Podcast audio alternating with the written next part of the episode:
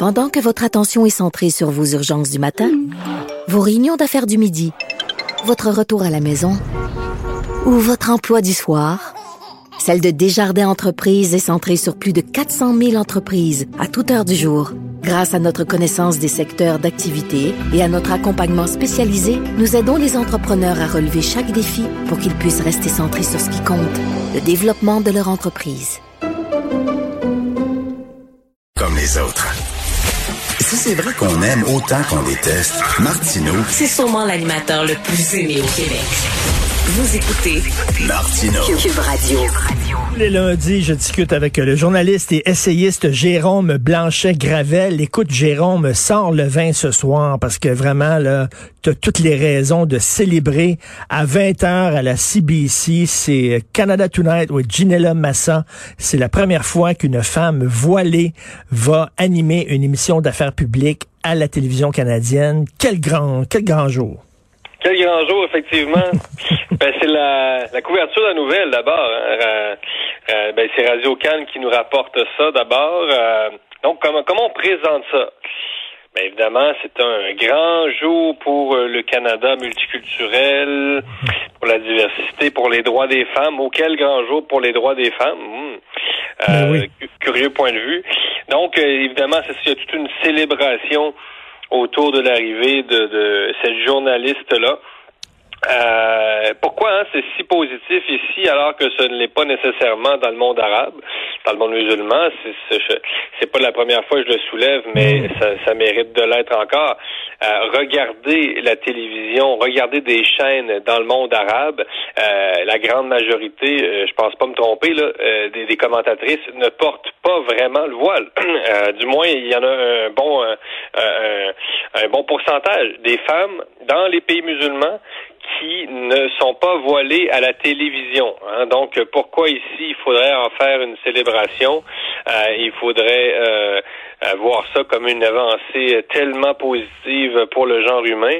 C'est toujours la grande question parce qu'il y a vraiment un décalage complet là, entre. euh, on dit qu'on dirait qu'on vit pas à la même époque. euh, Ben genre, oui. euh, Mais, mais ben, en plus, on occulte totalement la signification du voile. On n'en parle pas, mais veut dire, un morceau de vêtement, ça, ça- ça- ça lance un message. C'est pas pour rien que les femmes doivent se voiler dans le monde musulman, dans certains, certains pays, et pas les hommes.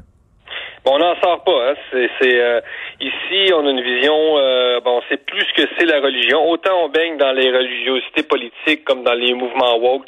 Autant on renoue avec une certaine forme de religion sans souvent euh, s'en apercevoir. Mais autant on sait plus c'est quoi la religion. Et euh, ben non, les gens ont aucune idée. La bonne gauche n'a pas lu le Coran, n'a pas lu euh, la Sunna, les hadiths, tout ça. N'a aucune idée de la signification. Euh, du voile. Le voile, c'est pas un accessoire de mode. Tu sais, ici, on a cette vision-là. Nous, on a des grands couturiers qui ont euh, qui ont désigné des, des hijabs euh, euh, dont des grandes marques euh, Dior et, et compagnie. Je, je sais pas si c'est Dior, là. On c'est à vérifier, mais il y a eu des, ce genre de marques-là qui en ont fait. Nike avec son hijab de sport. Donc, nous, on pense que c'est un agrément euh, visuel, donc ça fait un peu mais euh, c'est c'est évidemment euh, euh, faire abstraction à toute la dimension théologique. Donc, c'est quoi le voile? Évidemment, c'est faire preuve de soumission. Hein, la soumission envers Dieu. Euh, islam, je le rappelle, veut dire soumission. hein, c'est ça le mot islam. Euh, donc, c'est c'est- en même temps, c'est la paix. Hein. Islam, ça veut dire la paix et la soumission, mais on, on comprend que si vous voulez avoir la paix, vous devez vous soumettre. Et est-ce qu'on accepterait, Jérôme, qu'un homme anime une émission d'affaires publiques? À Radio-Canada aux heures de grande écoute, là, on parle de 20 heures, avec une grosse croix dans le cou? Non, ben non, écoute, euh, à Noël encore, euh, c'est c'est aussi le grand paradoxe de l'époque. Autant on est bon pour dénigrer notre propre héritage religieux, autant on est bon pour célébrer euh, leur, leur héritage religieux, l'héritage religieux des autres.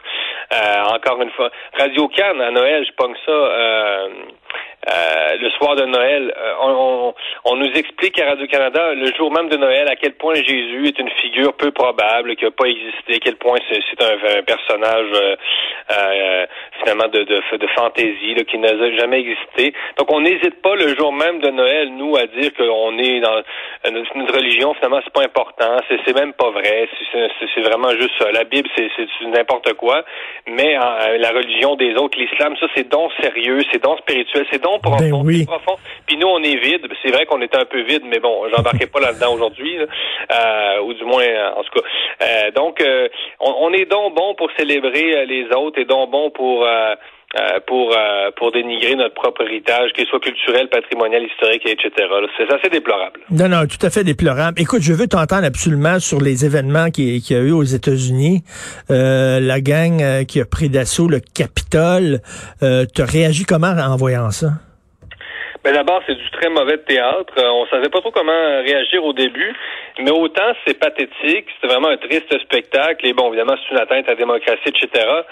Mais autant je me suis dit, Richard, euh, c'est peut-être pas une si mauvaise nouvelle dans le sens où, tu sais, je rappelle que 350 millions d'armes à feu aux États-Unis, donc c'est plus qu'un fusil par personne, c'est à peu près 1.2 fusils, 1.1 fusil par personne. Ça fait, pour parler québécois, ça fait du gun au pied carré, ok? Euh, Il y a beaucoup d'armes et je me suis dit, euh, là, ils se sont tirés dans le pied pas à peu près, c'est-à-dire que là, on a vu que la sécurité était défaillante. On a vu à quel point ces gens-là étaient prêts à tout, mais en même temps, ils étaient prêts à tout. Mais s'ils avaient voulu, Richard, à, faire une insurrection là, avec avec des mitraillettes et tout ça, puis être, davantage, puis à amener un véritable bataillon à Washington, euh, ça aurait quasiment pu être possible, parce qu'on sait qu'il y a des, groupes d'extrême droite qui ont des, munitions et cachent ça dans des États montagneux. Euh, et donc là, ce qui va se passer Parlement, je suis pas prophète, mais la, police va faire des descentes, des débarques, euh, il va, débarquer dans des euh, où est-ce que les gens cachent leurs munitions, puis la, sécurité va probablement être vraiment resserrée autour de ces groupes-là. Donc j'ai trouvé que c'était épouvantable, mais en même temps, je me suis dit si si c'est juste une gang de clowns qui peuvent entrer, bien sûr qu'il y a eu des morts, mais si c'est juste une gang de clowns qui peuvent entrer au Capitole, c'est mieux que euh, prendre d'assaut, euh, évidemment, la capitale avec euh, une véritable milice armée. Mais, mais je trouve ça désolant parce que le Trumpisme, à sa base, oublions Trump, le Trumpisme, le fait qu'il y, a un mouvement, il y a un parti politique qui dit on va prendre la défense des travailleurs qui sont les perdants de la mondialisation, les gens qui ont été oubliés par les démocrates, qui sont une élite très déconnectée du peuple, Joe Sixpack qui a perdu sa job à Milwaukee, tout ça. Je trouve que oui, il y a quelque chose là, il y a un mouvement intéressant, mais là, il y a tellement de coucous qui ont envahi ce mouvement-là. Il va falloir que le mouvement, à un moment donné, fasse le ménage ou c'est à l'intérieur. Un peu la même chose avec les Gilets jaunes, que tu avais une gang d'antisémites qui ont pris euh, d'assaut les Gilets jaunes et qui ont gangréné le mouvement. Qu'est-ce que tu en penses? Ah, c'est pas faux, ça. Non, non, euh, évidemment, tout dans le Trumpisme, mais pas à rejeter, dans le sens, comme tu dis, cette espèce de souci pour la nouvelle classe ouvrière, les, les, les grands perdants dans la mondialisation, il faut que ça reste. Mais moi, Trump, j'en peux plus. Là. Ben franchement, euh, je pensais, je pensais pas que je savais qu'il était un peu fou, mais fou à ce point-là, j'aurais pas pensé. Franchement, là-dessus, euh, euh, je me suis trompé. Là. là, vraiment, on voit que le gars prend, prend les États-Unis pour son entreprise personnelle. Moi, c'est quand il s'est mis à vendre des t-shirts. Écoute, Richard, il s'est mis à écouler son ses stocks de t-shirts de la campagne 2020 sur sur, sur Facebook, alors qu'il avait perdu. Là, au, au moins, ou du moins, il y avait des contestations. On pouvait quand même attendre certaines contestations certains résultats. Euh, c'est légitime en démocratie. Après ça, on a vu bon que ça marchait pas. Mais le type écoulait ses, t-shirts de campagne 2020 alors que euh, euh, on avait félicité Joe Biden des grandes puissances dans le monde. C'est quand même absolument incroyable. Non, non, puis il a encouragé les gens à aller, à aller au Capitole, finalement, à se rendre là. Oui, oui, non, non. c'est un type qui est dangereux, mm-hmm. puis autant je suis évidemment je suis contre la censure, puis la censure, ben c'est un peu ce qui a mené à l'élection de Trump, puis le, plus il y a de politiquement correct, et plus il va y avoir de, de Trumpistes, puis une sorte de pornographie verbale et euh, je sais pas quoi. Euh, mais en même temps, là, ça va trop loin. Là, et il faut, faut que la droite américaine en revienne. Et si possible, euh, moi je pense à un républicain latino qui va garder des thèmes importants du Trumpisme. Ça, ne veut pas dire non plus de recommencer une croisade. Tu sais, Trump a au moins eu les bienfaits de pas se C'est ça? Non, pas nécessairement. C'est pas. Euh, il y, en a quelques-uns. Je les connais pas tous, mais ce que je veux dire, c'est que ça ferait quand même une bonne synthèse. À l'époque où euh, on parle beaucoup de, racisme, etc. Si on avait, un, par exemple, un Cubain euh, de Miami. Euh, un Cubain euh, de la Floride qui est un mm. qui est plutôt conservateur, mais qui se présente bien, qui est moins vulgaire. Euh, je pense que ça ferait une bonne synthèse. C'est entre la euh, pas les démocrates, mais une partie de, des gens qui réclament plus de diversité, une certaine droite plus plus droite, là, droite droite. C'est ça, le, le, le, le, Trumpisme sans Trump, je pense que ce serait la meilleure affaire. Et écoute, Jérôme, en terminant, bien sûr, on peut pas passer sous silence le, couvre-feu. tu es un bon ami, je t'aime bien, j'aime ça discuter avec toi, mais les gens qui nous suivent ces médias sociaux, ils voient bien que là-dessus, on n'est absolument pas sur la même longueur d'onde, mais je te laisse parler. Qu'est-ce que tu en penses du couvre-feu, toi? Ben moi, je pense que c'est une mesure complètement inutile. Euh, on ne sait pas si ça va marcher. Euh, puis on, nous dit déjà que si ça marche pas, ben c'est peut-être ben, c'est pas parce que ça marche pas, c'est parce que euh, peut-être qu'on récolte encore le fruit des délinquants des mois passés. Moi, j'habite pas Montréal, Richard, j'habite Québec, tu le sais. Euh, là, on a vu que la circulation, il y en avait moins à Montréal. À Québec, ça fait aucune différence. Non, franchement, à Québec, là, euh, c'est quand même la, deuxième ville euh, ou la troisième après Laval, je sais plus, là. Mais euh, il y a quelque chose de, de. Moi, quand ma femme, on, tu sais, on a, on a habité à Mexico, tout ça, puis quand elle m'a dit, euh, elle est mexicaine, ma femme, elle pouvait pas croire qu'on allait passer un couvre-feu à Québec alors que tu sais il se passe tellement rien. C'est quelque chose mm. d'absurde là-dedans. Euh, Trouves-tu que c'est euh, montréalo-centriste? Parce qu'il y a quelqu'un qui me disait, il y a un lecteur qui me disait, moi, mais tu sais, pourquoi à Bécomo, je serais obligé de, respecter un couvre-feu alors que le problème est à Montréal? Ben, il y, a certainement une partie du problème qui est là. là. Euh, mais autrement, je trouve qu'on est quand même dans l'illusion du contrôle, dans le risque zéro. Écoute, les mesures sanitaires qu'on pouvait prendre dans certains commerces euh, étaient vraiment un peu plus, puis on, on arrivait là avec un scaphandre, et les employés avaient presque un scaphandre eux autres. Donc, on, on, si on n'est plus capable de tolérer que des, des commerces euh, euh, limitent le nombre de gens à l'intérieur, euh, que les employés aient une visière de soudeur plus un masque chirurgical et qui sont en plus placés derrière des baies vitrées. Et là qu'on on pense que c'est encore trop risqué, là il faut se poser des questions. Est-ce que est-ce qu'on on, manque pas d'équilibre là-dedans? Parce que moi dans le fond, Richard, c'est pas une question euh, tu sais, c'est pas euh, les libertés, il faut en parler, c'est important. Je, suis mm. plutôt libéral, mais c'est pas juste une question de ah, mais, une atteinte à mes droits. C'est une question de quel genre de société, dans quelle société on veut vivre, quel rapport on a à la société. Et là, euh, et là, je pense qu'on est déjà aussi dans le. Euh, ça, ça, nous fait plus de tort que, que de bien. Là. Je pense qu'on a dépassé déjà le, stade euh, des dommages collatéraux. C'est certain que bon, j'en ai déjà parlé. Là, moi, je suis allé au restaurant, puis c'était très, très, très sécuritaire là, à l'époque. Tu dis, est-ce qu'on est vraiment obligé, est-ce que ça va faire une différence? Mais en tout cas, une chose est sûre, Jérôme, c'est que à partir du 8 février, c'est mieux d'être meilleur les chiffres. C'est mieux, la situation est mieux de s'améliorer. Sinon, les gens vont dire, c'est pas vrai qu'on a tout fait ça pour rien.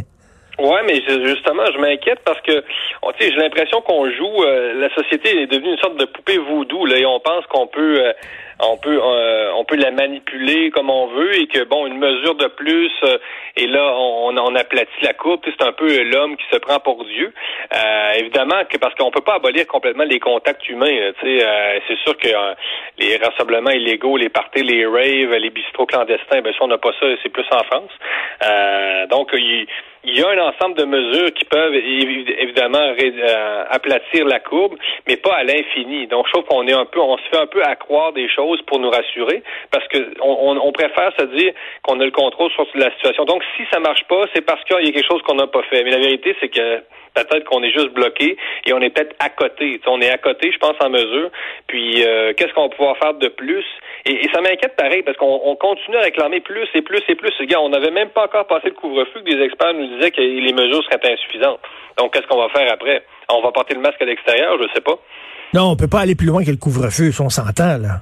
Ben, ben c'est ce que je pense, mais moi, je, mais, mais je m'inquiète et je me dis, euh, si je suis la tendance euh, de certains experts, eh bien, euh, on va réclamer encore plus de mesures. Donc, on, joue vraiment à, ben, c'est une surenchère. Hein, je pense qu'on est plus dans une espèce de spirale où on se fait à croire qu'on peut euh, qu'on peut contrôler euh, exactement les, les cas de transmission.